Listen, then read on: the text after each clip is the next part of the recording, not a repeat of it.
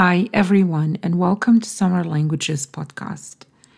Today, I would like to talk about prompting speaking practice with images for language learning.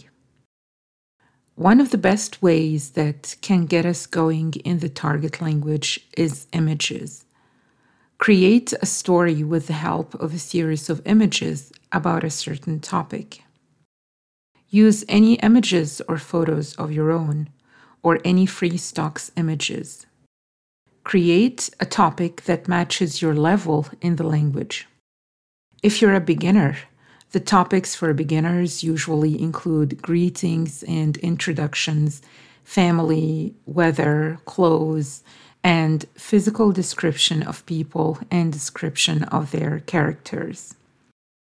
You might be thinking, I'm a beginner and my vocabulary is limited. How can I look at some images and speak?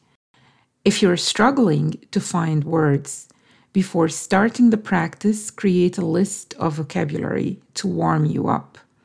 Make a minimal list of the main words you would need to speak about that topic. You can prepare the list from a textbook, a dictionary, or from different websites that teach that language.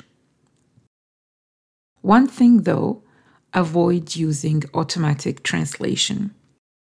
This will be counterproductive, as you will not learn much from inserting words into the translation software and receiving a random translation in the target language.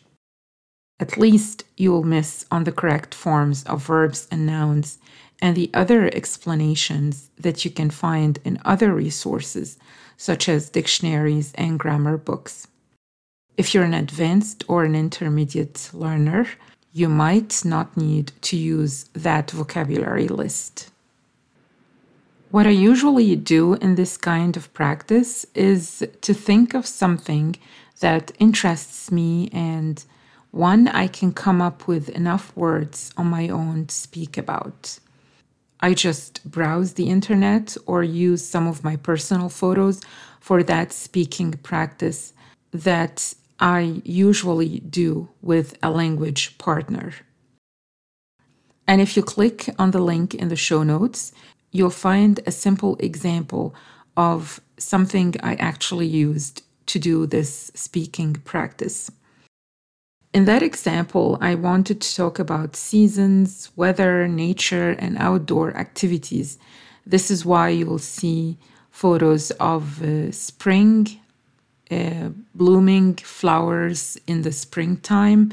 You'll see a photo of a beach and a photo of some houses with some trees while the rain is pouring down. So I just use these photos to prompt my speaking. I usually choose the photos to represent certain ideas that I have in mind and things I'd like to talk about. I tell a story or I just start talking um, naturally. I use the grammar structures and verb tenses that I am familiar with or know well enough to use because the main purpose of this practice is to put what I know to work, be it vocabulary, grammar, or any other language structure. The main thing that you need to focus on is to be clear and communicate the message. So, when you choose the images, include things that you like to talk about. You can obviously prompt yourself using photos from your personal albums to talk about yourself and your experiences. For example, you can talk about a trip you made and use that to practice several topics, like telling a story in the past, mentioning dates and times, and talking about shopping and prices. Combine personal storytelling with a chosen topic in a mean, meaningful way. The sky here is the limit.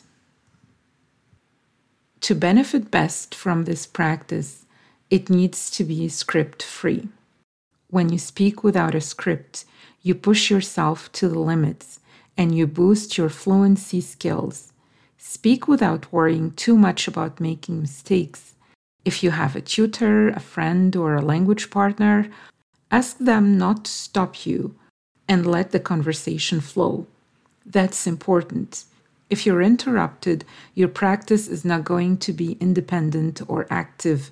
You and your language partner can both agree on a time when to give the feedback if needed. So, if you're planning to do this practice long term, you might want to prep your materials ahead to cover more than one session. Have a prep session so that you don't waste time searching what you want to use during your speaking practice. Put everything in one place or one folder. I personally use PowerPoint. I find it easy to organize everything in slides. You can also get more creative and create your own picture book. You can incorporate the culture of the target language in this practice. You can create albums about people, music, cinema, literature, etc., and base your speaking practice on them. Or you can do the reverse and present your own culture in that album. This would be interesting if you have a language buddy. You can both help each other out in learning each other's languages and cultures at the same time. You can also have a study partner where you both study the same foreign language and talk about the cultures that interest you, which might be yours or that of the target language that you're studying.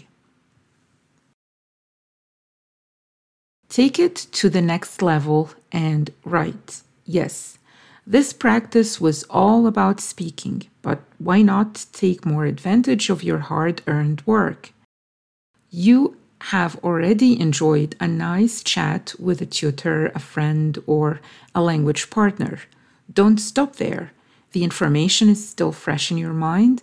Just sit down and write something um, a nonfiction piece, a story, a diary entry, a synopsis, or a script of the conversation you just had with your friend or tutor. The best thing is to make it meaningful to you and your language learning goals as much as possible.